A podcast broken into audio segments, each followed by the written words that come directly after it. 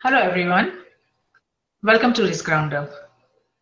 There is a growing excitement that the Internet of Things will bring nations the next industrial revolution because of the way it will change the way we, the people, will live, work, entertain, shop, travel, and so much more, as well as how nations, its government, industries, organizations, and academia, in short referred to as NGIOA, will interact with each other within and across nations.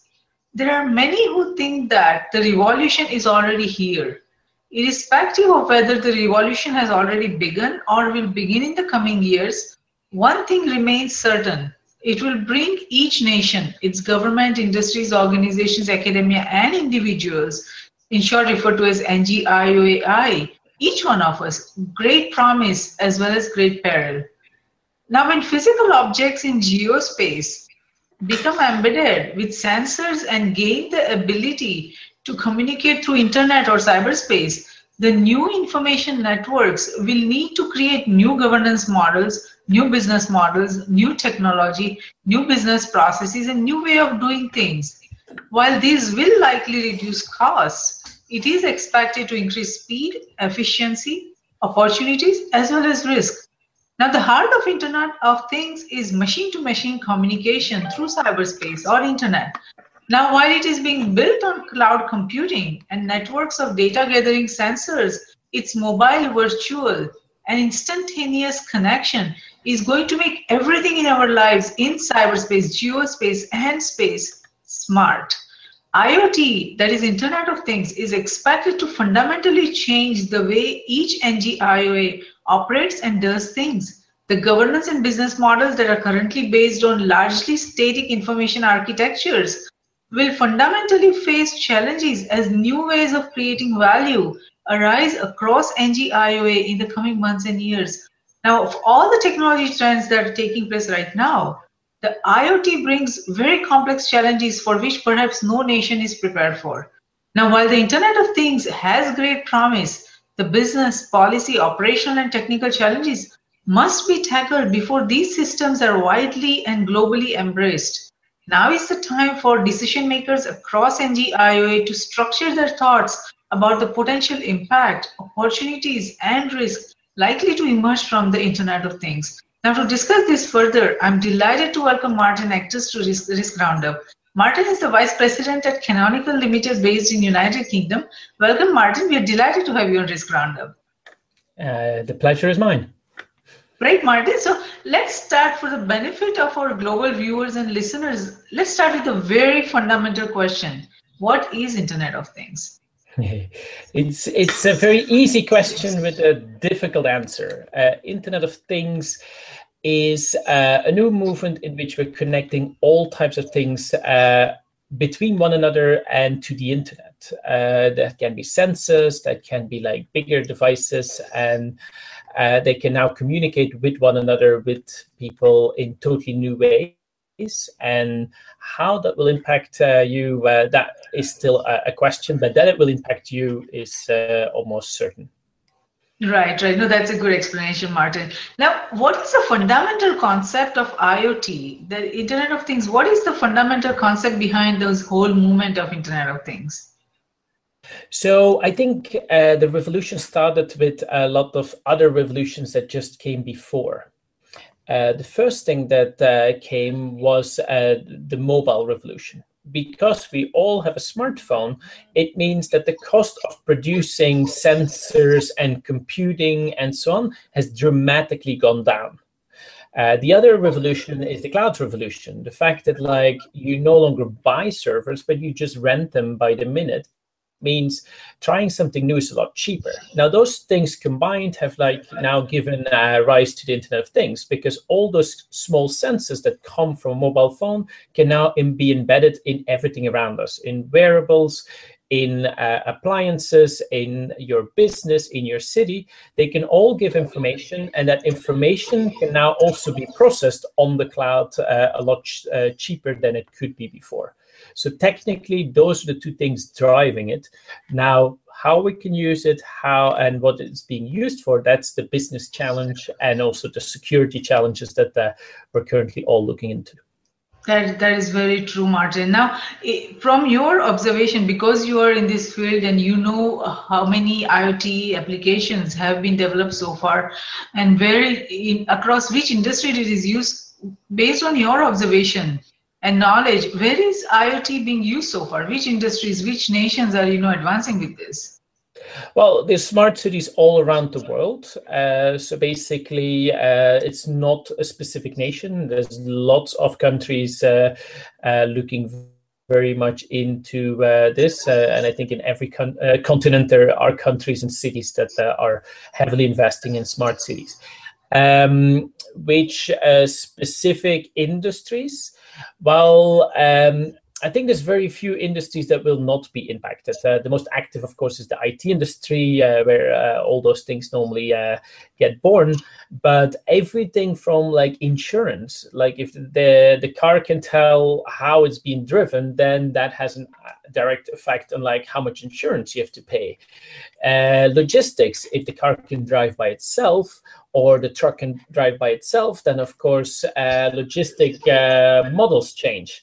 Um, in banking, uh, uh, you can have uh, things in retail. There's lots of things being done. Um, in health, uh, your your body can continuously transmit data, and and new things can be uh, done with that. Uh, entertainment, of course, is is there. even toys, Internet of Toys is is a new area uh, that gets a lot of attention. Um, the whole aviation industry, like look at drones and so on. Industrial is, is the number one future uh, money generator for most investments. So industrial robots and, and uh, predictive maintenance. And I'm probably forgetting 25 other industries where, where people are working uh, as well. No, the, there's so much potential and so many possibilities with Internet of Things. Now, if you talk about just individual human being, like a common man, how would IoT or Internet of Things impact, uh, you know, each and every common man that is, you know, living on this planet? So um, it's a very, very good question. First of all, what should Internet of Things do? First thing it should do is solve problems. If it doesn't solve problems, then it actually is just a technology play. And there's a lot of those uh, already going on that have uh, led to nothing. But Internet of Things, when it solves your concrete problems or it solves concrete cost problems or generate new revenue, is where you see most impact. So there are like if you look at smart cities, for instance, um, uh, in uh, transport of uh, for London uh, here in London, you have uh, 20 bus stations where they're currently doing a test.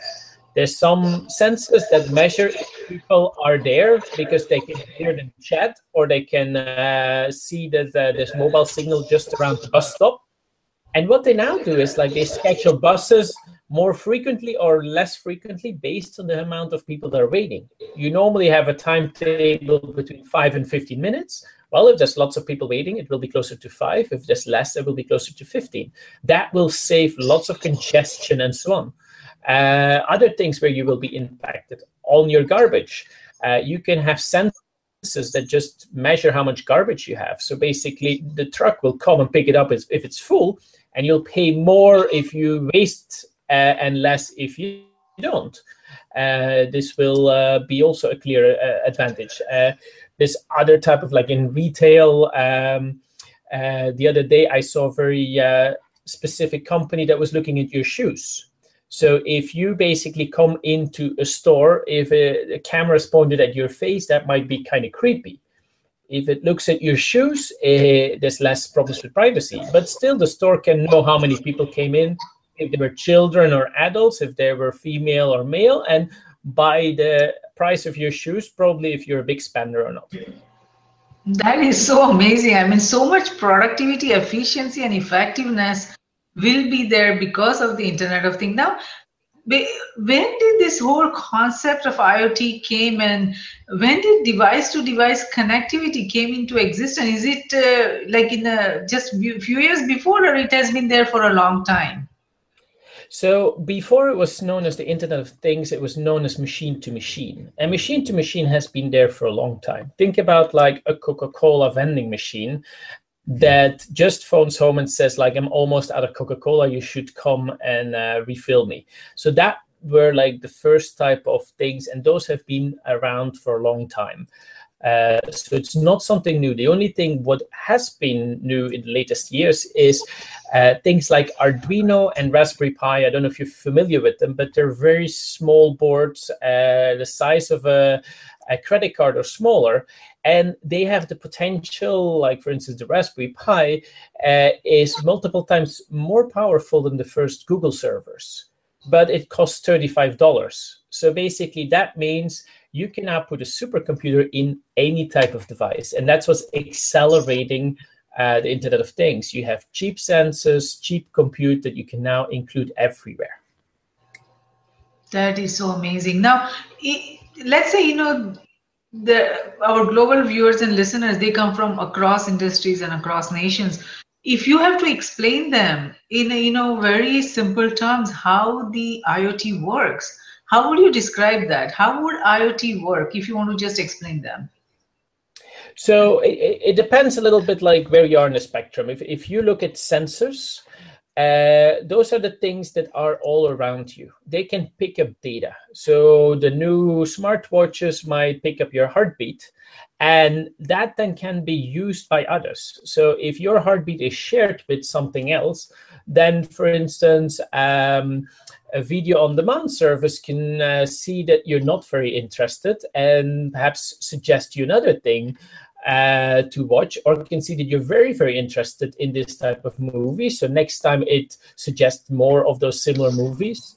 So it's all these senses can be helpful uh, to get information then on the other side uh, is the cloud uh, why do you need the cloud well if you get a lot of information about all type of things uh, you need to make sense. And and what we're actually seeing is a sort of like data tsunami.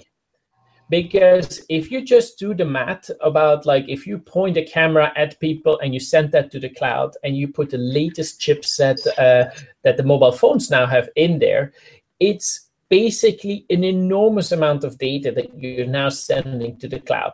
So what's happening there is Facebook and Google and others have been investing uh, a lot of effort in teaching computers how to recognize things. And that's why we're seeing all these things like self driven cars. If you upload to Facebook, your photo is recognized. All those things uh, are, are new developments. And this is where, like in IoT, they're super important because it can pick out the needle out of the haystack. And if you have too much data, you need to be able to do that. Yes, yes. No, that is a wonderful explanation, Martin. Now, based on your observations, in you are in United Kingdom and I'm here in USA.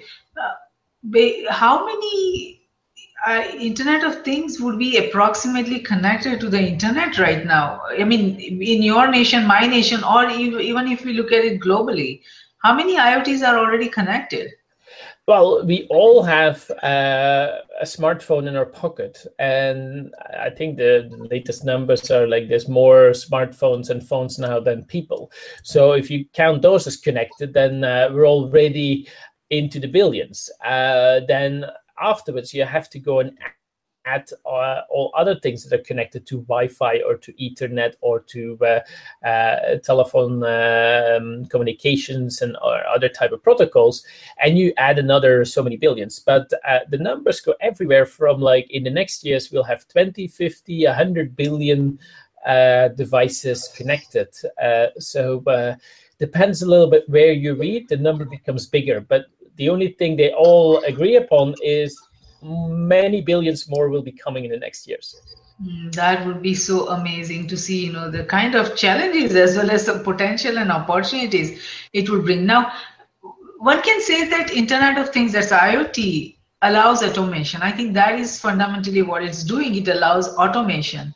What are the other benefits of iot so automation of course is is one uh, new revenue generation uh, can uh, can be as well. So so basically, if you can like do new things on existing devices and people uh, get value out of that, it can be used for for totally new concepts. Um, and you could actually do lots of new things. So, so to give you an example, so where we are concretely working on, we're putting app stores on things. Uh, so we make open source solutions that everything can have an app store. So think about like, for instance, uh, Weight Watchers and a fridge.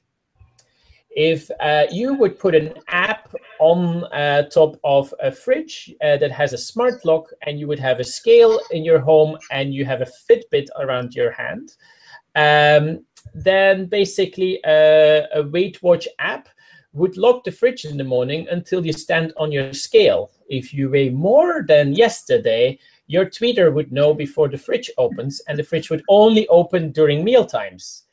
And then, um, uh, or unless you go and go for a run and your Fitbit said you got to the next goal. And as such, then the fridge opens the whole day. So this is just an example of how like new things can be built that like bring lots of different use cases, lots of benefits, uh, lots of new business potential, and help uh, to to help people that have a habit that they want to see changed. So much control there would be you know and i'm not sure if we humans are prepared for that kind of control to give that kind of control to uh, this kind of internet of things. So, but we'll see you know how it is widely accepted. Now based on your observation what is the vision behind iot? Where are we going next it's uh, so so there's a difference between home and industrial in the home i think it's all going to be about entertaining us, uh, helping us like do all those chores that we don't like to do. So instead of you going online and ordering uh, half a dozen of eggs and, and milk and other things, what you probably will do is you'll talk to your fridge and, fridge and say, order me some eggs, and you take a scanner and you scan five other products, and then you can tell it like, uh, get it to me as cheap as possible, and then the fridge will like see who can deliver those things the cheapest. So it's those type of things that that like uh, will come in the future. Entertainment, you, will be able to talk to your house. Uh, things will be redefined, so you'll see that a lot more things will have like. Um, interaction with you. So if you have a dishwasher or a fridge with a touchscreen uh, and the alarm is on, it will then not show the dishwasher, but it might just uh, show uh, a keypad to uh, unlock the alarm. Um, so it's this type of things that you'll see all appearing around you, uh, making your life easier, entertaining you, kids, and everybody else, and solving concrete problems. Uh, in in the industry, it will be uh, even more advanced. Um, something called predictive maintenance basically means knowing uh, that something bad is going to happen before it actually happens. So we all have seen these big wind turbines that are 20 meters high that like capture wind and convert it to electricity. Now, through sensors, you can actually detect if a screw came loose or broke, and now there's some unnatural vibrations. What will happen in the future is computers will detect and uh, and uh, look at algorithms and see, oh, that screw is probably the cause why don't we order a screw? And if it takes, for instance, three weeks to order the screw and get it there, and the computer predicts that in two weeks' time the motor will break and the whole turbine uh, will have to be uh, replaced, then uh, what it will do is it will go and order somebody to print it in a 3D printer. And it might be flown over uh, by a, a drone that picks it up and drops it off and automatically people will be scheduled to come and change it when the wind is not um, uh, too powerful. So all these things working together will change the way things are done. Will make sure that things don't break. Will save people's lives, but in uh, certain cases, will also change uh, the job people have to do. Yes, very true, very true. Now, integration with the internet um, implies that all the devices will use an IP address as a unique identifier, I believe. Now, do you, it seems that the IPv4, the one, the version that we are currently using, due to the limited address space of IPv4, objects in the IoT will have to use IPv6 to accommodate the extremely large address space required because so many things will be connected to the internet. Now, for the benefit of our global viewers and listeners, can you explain the difference between IPv4 versus IPv6? Yeah, so an IPv4 um, address is is uh, an address that only has a limited number of addresses, and it was designed in uh, the 70s or 80s uh, because like we would never have so many millions of computers because in that time it was still more like mainframes and, and expensive servers. But but uh, they didn't think that like uh, 20 30 years later you would have like billions of devices all needing ip addresses. So what has been done now is they have um, put a lot more numbers to identify uniquely every device and I don't know the exact number, but like every square meter now can have uh, more IP addresses than you can actually physically fit in it. So I don't think we'll run out of uh, IP addresses with IPv6 uh, very soon.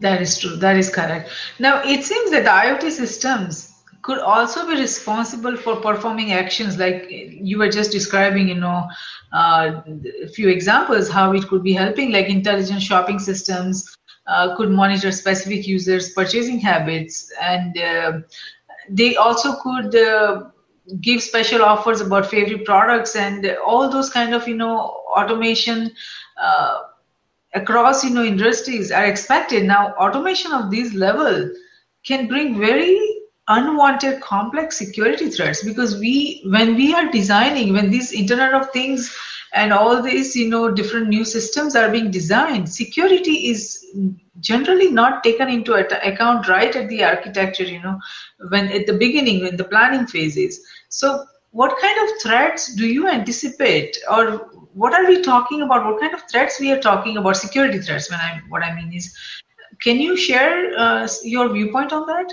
yeah so so uh, anybody that is going to do IoT solutions and doesn't take security lightly, uh, it can become one of those companies that kills through IoT. It's not something where like you should take it lightly. So, so we, for instance, are very much looking into how we can secure the base systems on which other people build, uh, because otherwise, very very bad things can happen. So if you just take a look at like things around you. Your uh, simplest thing is a broadband modem.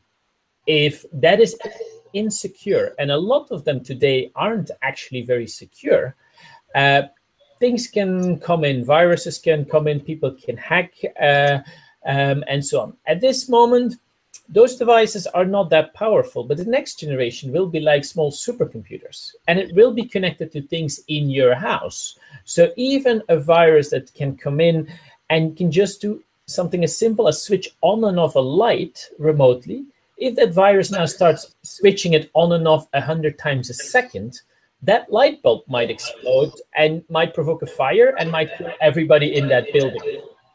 So uh, it's there's a clear risk to connecting everything and you need to take security seriously. So that's why for instance uh, what we are doing is like we provide security updates as a feature in our open source solutions that like uh, you'd have to pay us to turn it off.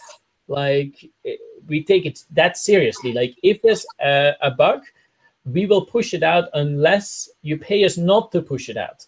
Because otherwise you basically are having unsecure systems, which means somebody could open your garage door and walk into your house. So the future of criminals could just have a laptop and go to your house and open the doors.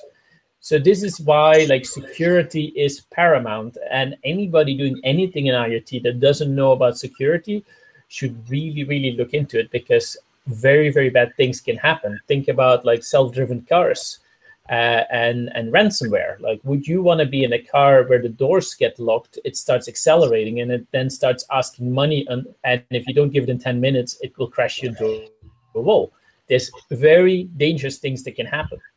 Yes, absolutely. I don't think any nation is prepared for this uh, uh, nature of complex security challenges that you know IoT you know is uh, about to bring or is already bringing to us.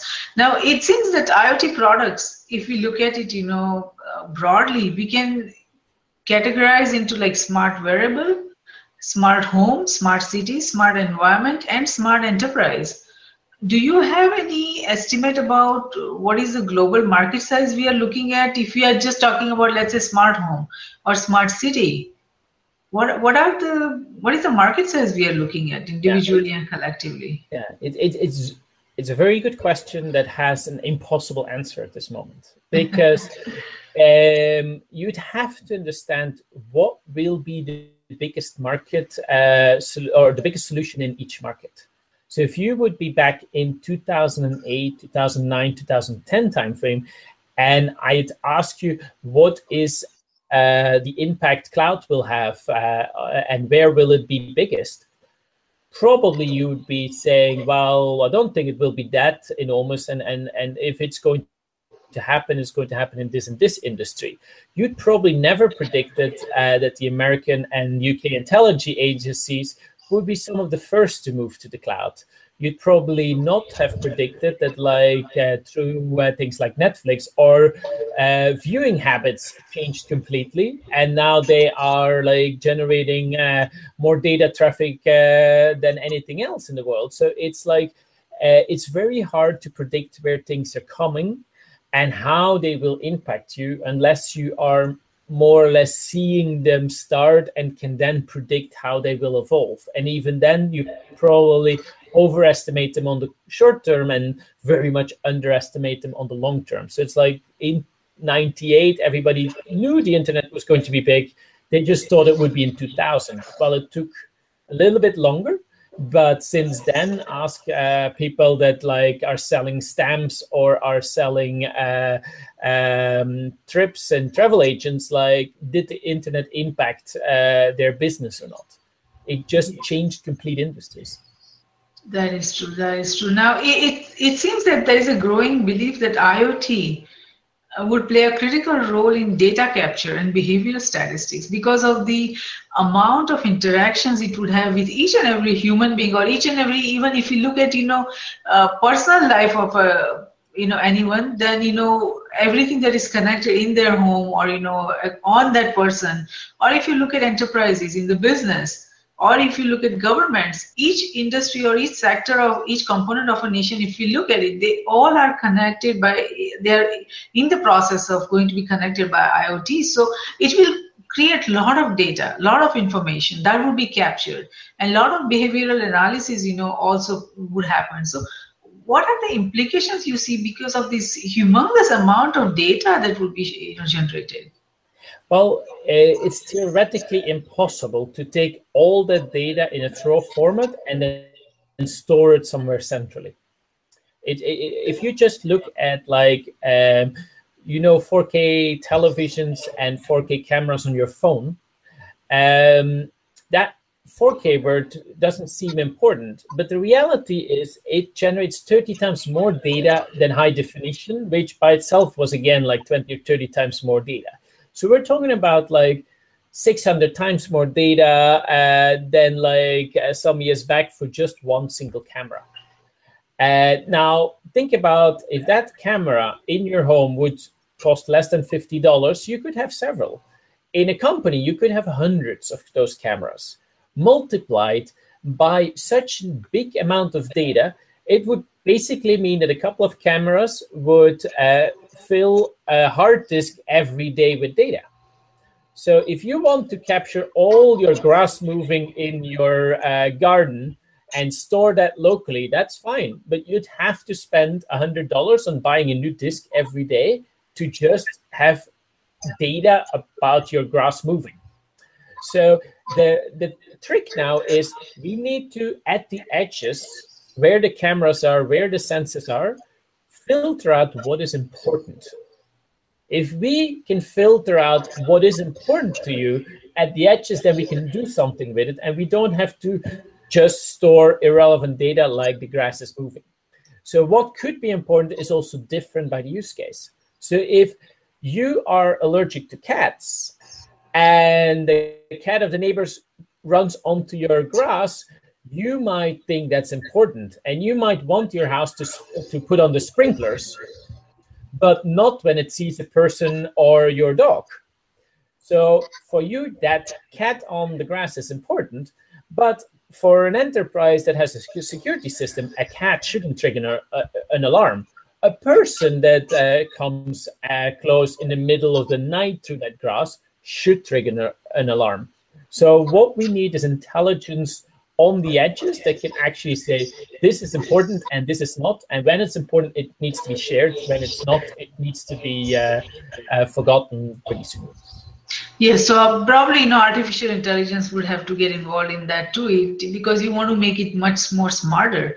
I mean, like you said, you know, so much data would be generated, but would, which data would be meaningful or useful? That should be communicated. That is going to be the key. Now, when we when we look at big data and IoT that would work, you know, in conjunction, what kind of impact we would see? Because uh, as you said, you know, there is going to be so much data but we will have to differentiate which data would be meaningful but when this whole big data you know that each and every nation each and every industry collects uh, with the you know and iot together. What i mean if you talk about policymakers or if you talk about regulators or decision makers across NGI, if they have to just go through that understand where the nations you know uh, the information that they are getting every day what how would they deal with that? What kind of impact it would create on that? Yeah so uh, so i just explained the technical uh, impact of data. Uh, the legal impact uh, the the business impact is is even bigger so um, it's not because I look at your shoes that I might not be able to identify you, because uh, if I can link that to other things, I might actually be able to identify you. So, so at what point is data that identifies a person as still legal and what point it isn't.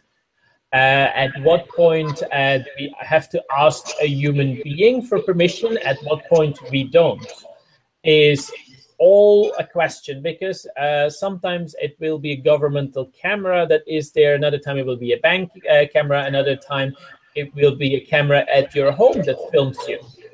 Uh, they can't all have the same rules, but as a society, we probably need rules on all those things. So, so at this moment, I think the technology is far ahead of like the policies uh, around it, and that will give some friction in the in the following years because. Um, you probably don't necessarily know it, but the phone in uh, your pocket can often identify you uh, before you actually walk into a store, even if you don't push a button on it. So, so there's a lot of things that need to be looked at, and and we need to look at the whole privacy. We need to look at like what data is important and who can justify collecting certain data and who can't and who shouldn't. And yeah, it's an open debate that uh, definitely over the next years will definitely create some headlines. That is very true. That's going to be the key. Who should be allowed to collect that kind of data? Because not everyone should be allowed to collect, you know, everyone's data without, you know, any restrictions. So that we'll have to see how nations uh, set up those rules. Now, there are. It's believed that IoT would change environmental monitoring. Now, if what kind of changes we would see if we are talking about environmental monitoring? Because there's so much like in the air, water, you know, soil there's so much you know that needs to be monitored. And if you are looking at individuals or human beings they would love to know you know details about what kind of water they are getting what kind of air they are getting what pollution is in there. So what kind of changes do you anticipate in the environmental monitoring using iot so there's lots of possibilities there. So from uh, smart farming where like uh, you have sensors and you have uh, like you de- detect uh, certain problems. So you have to uh, feed or or uh, put more water or put less water. Uh, you could even have like drones flying over crops and detect diseases and then only uh, put like um, products on those that have the disease not everywhere. So, like, even in, in something as simple as farming, we can reduce the water consumption we can reduce pesticides to only where it's needed. So so we can do a lot of environmental change uh, by being able to measure what's happening uh, and, and we all have in very, very recent uh, memory the the car scandals about diesel engines. Well those type of things uh, we don't have to rely on a body anymore somewhere uh, centric to do measurements. Like it will be very easy for a smart car to measure exactly how much it consumes and how much uh, it uh, blows into the air. Um, so what you will get probably is models where like if you pollute you have to pay more and the more you pollute the more you waste the more you pay as such like uh, both industries and companies as well as individuals will change their habits or will change uh, their devices to be uh, better uh, to the environment so the direct impact uh, should be that like policymakers should make it so that like things are measured and polluters uh, should pay more than the ones that don't.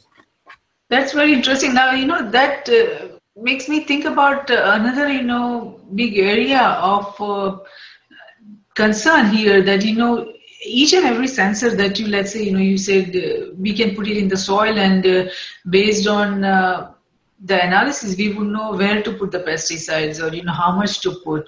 Now, to teach the sensors, I mean, the sensors are not going to know these automatically because we'll have to feed data to the sensors that if it is, you know, if the soil is like this or if the air is like this or water is like this, then we have to, you know, trigger this I and we can we have to spray the pesticides. Uh, as you know necessary but how is that determined? What kind of who decides what kind of data needs to be fed into the you know sensors yes. On, so, is there a collective analysis done on that? No so so basically uh, internet of things has uh, three levels. You have the sensor level and the cloud level. What we didn't discuss that much is the smart devices in the middle. Those smart devices are the ones that like can receive sensor data and can take a trained model from the cloud and then make autonomous decisions. So, uh, in the case of um, a farm, you might have uh, hundreds of sensors everywhere, but you're probably only going to have like a couple of smart devices that get that data. And they will quickly go through all that avalanche of data and apply some smart models that they get from somewhere else. If they find there's a problem, they will then go to the cloud and ask, what should we do now? Uh, and from time to time, the cloud will like find exceptional cases that weren't in its previous model and will bring a new model to the edges, uh, so that uh, all those smart devices can autonomously take decisions. Because think about uh, think about a car for instance. You don't want a car where if you push the brake it would have to go to the cloud and take a decision if it now has to physically stop the car or not. Because if your connectivity goes down with the cloud it might never get the actual action to stop the car. So this smartness needs to be at the edges and that will be the one that will take autonomous decisions on like what now needs to be done and it will update update those decisions if new models are being made available. True, true. I understand that now. So, uh, I mean, if we have to, the IoT is going to bring so much difference across each and every industry. I mean, we can talk about how it will change the healthcare, how it will change the energy industry, how it will change the infrastructure. But that is that will take away probably you know the whole hour because there is so much to talk about you know on each and for each and every industry. So we are not going to focus on each and every industry, how IoT is expected to change that in this session. In the coming sessions, you know, we'll talk about that, you know, individual industries will address so that we can have an in-depth analysis about how each and every industry is going to be impacted because of IoT. But today, let's focus on the home automation because that is going to help each and every individual, our global viewers and listeners, uh, understand how their homes, their personal lives, you know, is going to be impacted because of the changes coming because of IoT. So, um, how how do you expect IoT to change building and home automation? Yes. So basically, if you wear a smartwatch that has access to your vital signs, then your house will know if you're upset or not before you open the door. It will know it's you, so it will open the door for you. And if it sees that you're stressed, it will start doing a different type of like experiments. And over time, it will learn what calms you down. So after some time, you'll get home and it will have experimented with the smell of coffee or tea or other things. It will have experimented with different type of music uh, with different type of light intensity with different type of temperature. So the thing your home will do is try to make you feel relaxed to make those boring things go away. Uh, if like somebody is trying to sell you something at the door and all your neighbors have said no it will not even let them ring the bell. It will just immediately say, no, we're not interested because mm, the homeowner is now on the sofa and relaxing. They don't want to buy this or that product from you. So it's this type of things where like day to day, uh, your home will adapt itself, will make the shopping easier, will make cleaning easier, will uh, uh, make sure you don't forget uh, things if you're um, heating system is going to break down. It will schedule somebody to come and take a look before it breaks down. It's all those things uh, that you'll see. Uh, you'll have new devices in your home to which you can talk, and they will respond to things. Uh, uh you have new devices that will run around and clean things for you. Um, there's new new entertainment. There's uh, integrations with your mobile integration, with your social network integration, with uh, television and other type of devices. That will be so fascinating. I look forward to those kind of developments. It will make uh, individuals' life so much better and so much, you know, more peaceful. Because if we are able to get rid of the nuisances, like the way you are describing, that would be so amazing. Now, looking at the trends of IoT, it seems in the coming years, everything could be or probably would be tagged. It now this, you know, has both advantages as well as disadvantages. Now, do you think people would feel comfortable if, uh, if their clothes, their shoes, their jewelry, everything that they're you know wearing or they're associated with that could be tagged? Do you think they would you know accept that? Um, any technology needs to solve a concrete problem. If it doesn't, people don't tend to buy it. People tend to reject it. So if putting tags in there is used for the wrong things, people will revolt and will not buy the tech clothes and will keep on buying the other clothes. If uh, people find that because things have tags, nuisances go away, new things are possible that are exciting, they will accept it. It's eh, like the, the first microwaves, everybody was scared of them until everybody discovered they're actually quite handy to very quickly warm up a, a cup of coffee or tea. So it will all be are we going to be better off? Well, then we probably want it. If we're not, then we probably don't buy it. Our purse will decide what is useful. A good point. Good point there. Let's see, you know, how uh, individuals are thinking of balancing their privacy and security and having this kind of, you know, efficiency and luxury in their life. So we'll have to see how uh, in each individual, you know, uh, how they accept it and how they you know view this. But now it seems that uh, because of this iot hundreds of applications to interface with hundreds of devices that probably don't share protocols for speaking with one another it seems we need global standards because across nations each nation is working you know individually uh, in their own ways and developing their own applications or own kind of devices. And everybody has their own standards and own interfaces. So how would each nation deal with these you know complex uh, challenges in uh, balancing their interfaces? Yeah so so basically there have been two ways of making standards one way was like put experts in a room from different companies and different nations and let them decide what is the standard for everybody. And then was, uh, let us try to find the simplest possible solution that works. And if people start using it, let's afterwards document what it actually does. Now, what we've seen is that most of those first groups were standards because it was hard to do it otherwise. Um, it was very hard to make your own dishwasher that was better. So you bought whatever dishwasher that was on the market that would then come with those standards. But the internet has been one of the first places where like uh, crowdsourced standards came to life. And the smartest standard won not the well most well funded or or the most politically correct standard. So what is happening now is there's this new generation of uh, solutions that allow the smartest standard to win. So on any app enabled device you can basically just download a standard as an app.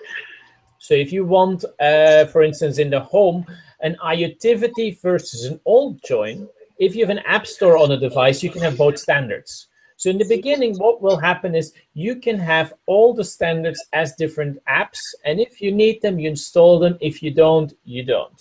And what will soon happen is only the ones that are really used will be installed. They will come by default and the rest will slowly go away. And what is now possible is that those standards are put open source out there so that everybody can just pick the best one. And we might not get uh, expected, but like for instance, this week we are doing a crowdfunding campaign about software-defined radio. So the, the wireless industry was one of those last places where like you had standards that were defined by committee, not by the best technical people. Well, even that is changing now because what we are uh, seeing is you can make an app, put it on a software-defined radio, and then uh, be a mobile base station, be a Wi-Fi, be something that controls a drone, be something that is Bluetooth, or or invent your own standard.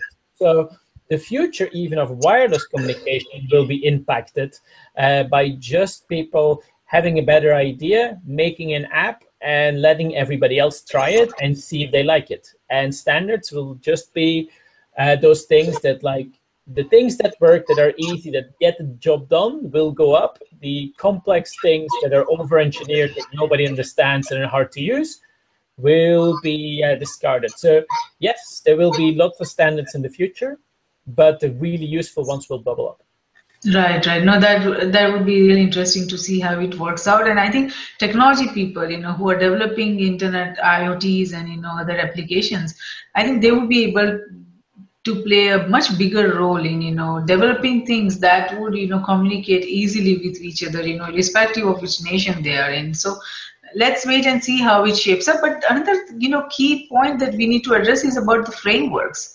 How are internet of things frameworks developing? Because uh, we will need a framework that would allow complex structures like distributed computing and the development of distributed applications. So there needs to be some sort of framework. So what is your analysis about that? How is it being developed? So so again what we do here is like we allow people to make cloud uh, solutions or solutions for the edges and package them. On, on, on the edges an app and the cloud it's a bundle of solutions. And basically um, what uh, happens here again is as long as you make it easy for people to try out uh, all 500 in the morning then they will pick. Uh, so by creating transparency on like what are the different things and and moving away from the way software was sold before, which was on a golf course in Hawaii where like you were seeing slides and often the people that like were deciding on what software their enterprise had to use didn't have to actually use the software to moving to models where you just try the software and if you like it uh, you you take a subscription to it. If you don't uh, like it anymore, you stop paying and you stop using it. Uh, so from a framework perspective, what will work is what people will use, what people will take subscriptions or support services for, and the rest uh, will vanish. It's, a, it's again adoption that will drive it. Yes, yes. Now, this is another interesting area that I want to discuss is that there are some technology pioneers in the United States. They are advocating a new data-based approach to governance that, and they uh, they have named it as algorithmic regulation and people are saying that if technology provides the answers to society's problems, I mean, there are a lot of people very hopeful and very, you know, optimistic that technology that is being developed across nations is going to help solve it, pretty much each and every problem that, you know, nations have currently because it will be able to uh, solve it in a much easier way than, you know, rather than having a very complex uh, way of doing uh, the governments the way they do business currently you know. So what are your thoughts about the uh, algorithmic regulation? And do you think the technology will provide the answers to society's problems?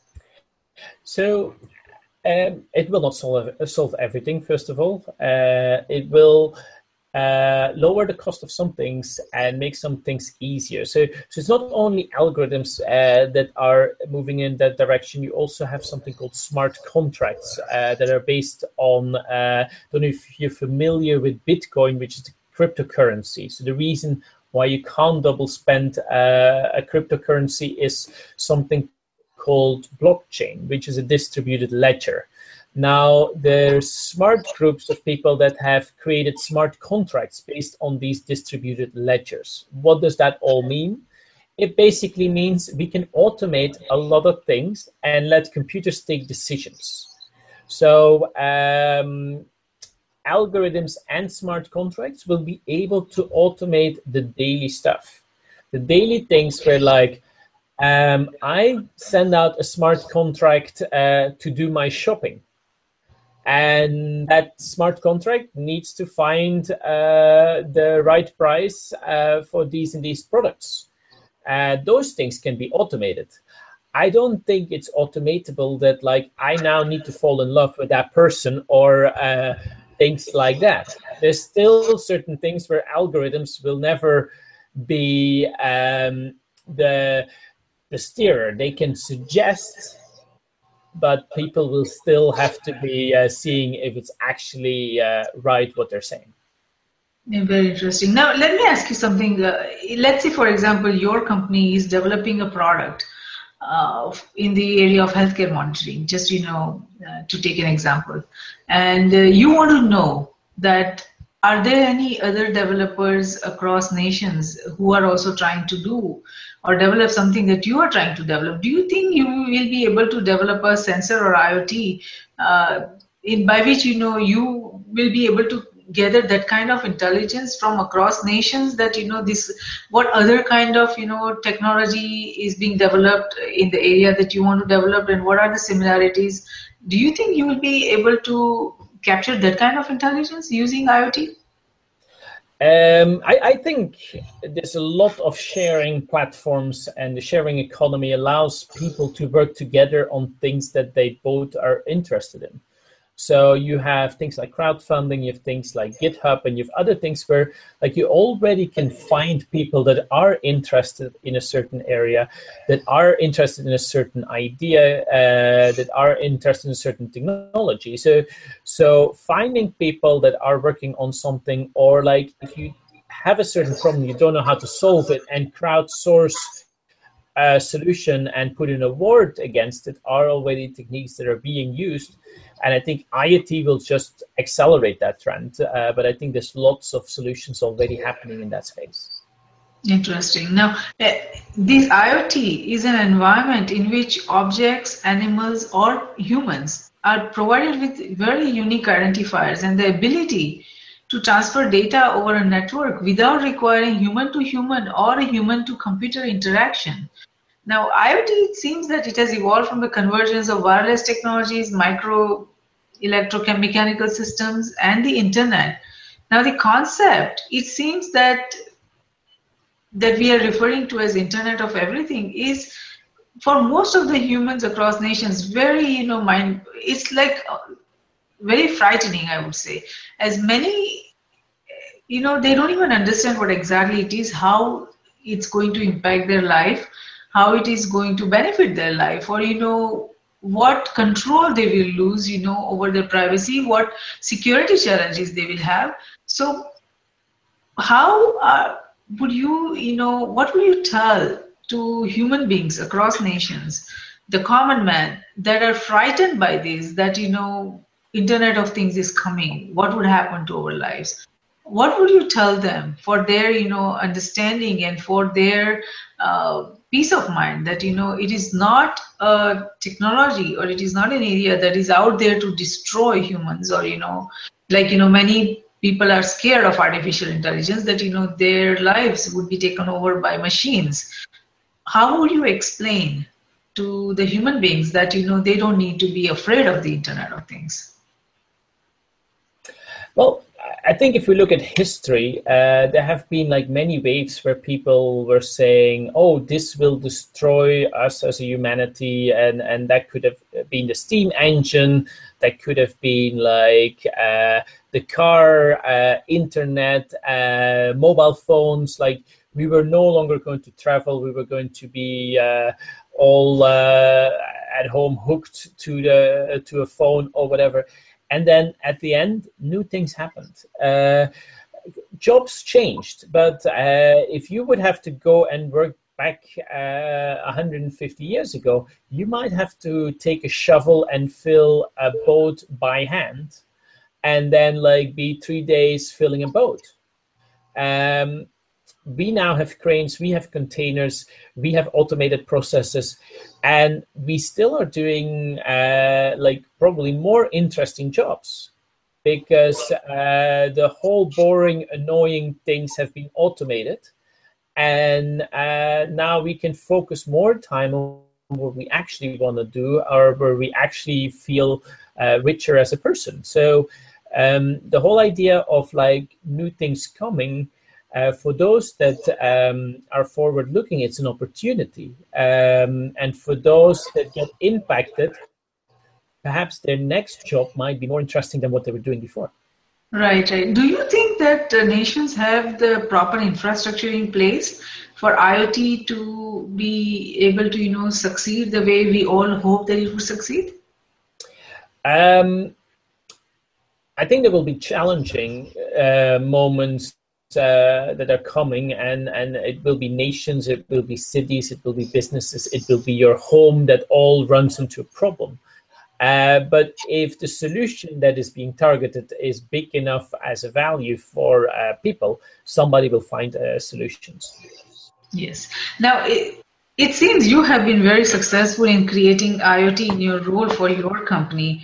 Based on your profile, it seems you have done something, some really amazing things, uh, you know, uh, in your capacity uh, that you have uh, with your current uh, business that you are working with, current organizations. Would you like to share your story with our global viewers and listeners about your IoT journey and where you are headed? Because i think they would be very interested in uh, learning about that how you you know managed to do what you did uh, over the years at your uh, company. Yeah so, so i started three years ago and and it wasn't iot it was like where's the cloud going? Uh, can you tell me? And like what can we do to uh, make sure that we solve problems? That was the questions i was asked in my job interview uh, so I, I, I joined uh, Canonical. Canonical is famous for being uh, the company behind Ubuntu. We uh, are the number one in the cloud, um, and we got a lot of uh, developers asking us, like, look. We are developing things on the cloud as well as on devices. We need something easier. It's not really that easy to to make code if you like have to change it for everywhere. So, so what we are now um, focusing on is making the developer's life super easy by making apps that you can now install everywhere. And in the cloud, make complete solutions that, like in a couple of clicks, you can deploy and scale out and so on. And that technology play um, often could do a lot more if people just understood it. So my role has been like taking a car, driving to a place where people only knew horses, and saying that the car was actually better. But instead of showing them slides, I would take them for a spin. I would even let them drive themselves. I'll drive one of their fastest horses, and then they would say like, "Hmm, I like this, but I would like it to be blue, and I would like it to have like leather seats or this and this and this." But the journey has been all about like showing people telling about like what is possible, how it can be done, and educating people on like what the new possibilities are of all that tsunami of innovation that's coming that's coming our way. That's very interesting. Very interesting, Martin. Now uh, you have uh, given you know risk roundup uh, almost an hour of your time and uh, you have explained this whole IoT concept and the applications and where we are heading in a very simple, very you know uh, user-friendly manner that you know all our global viewers and listeners will be able to understand this very complex you know topic in a very you know easy manner, and they would you know definitely benefit from what you had to say today. So thank you so much, Martin, for uh, coming on Risk Roundup. Thank you. It's been a pleasure. Now we can say that the Internet of Things is here, but the widespread adoption of the Internet of Things will definitely take time. Now, when billions of devices are in the process of being connected together, what can we, the humans, do to make sure that our information and data stays secure? With the broadband internet becoming more widely available across nations, the cost of connecting to the cyberspace or to the internet is decreasing across nations. More and more devices are being created with Wi-Fi capabilities and sensors that are built into them. Technology costs are going down and smartphone penetration is skyrocketing across nations. All of these things are creating a perfect playing field for the IoT. The Internet of Things has great promise, yet governance, regulatory, business, policy, privacy, security, and other technical and non-technical challenges must be tackled before these systems are widely embraced. Risk Group, Cybersecurity Risk Research Center, and Strategic Security Risk Research Center are created for this very purpose so that we can identify, evaluate, and manage the risk facing NGIOA in CTS, that nations, its government, industries, organizations, and academia in cyberspace, geospace, and space. And we discuss, debate, and define necessary framework, structure, processes, tools, and technologies to manage the security risk of not only the digital global age, but also of the coming technological superconvergence. We at Risk Group believe that risk management, security, and peace walk together hand in hand. Though security is related to management of threats and peace to the management of conflict, risk management is related to management of security vulnerabilities as well as management of conflict. And it is not possible to conceive any one of the three without the existence of the other two all three concepts feed into each other. We believe that the security we build for ourselves is precarious and uncertain until it is built for everyone across nations. Tradition becomes our security. So if we build a culture of managing risk effectively, it will lead us to security and security will lead us to peace. Let's manage the existing and emerging risks together. For more information on the risk roundups, to watch the risk roundup videos, or to hear the risk roundup podcast, please go to riskgroupllc.com. Do not forget to subscribe and share. Until next time, I'm Jayshree Pandya, host of Risk Roundup, signing off. See you next time. Thank you.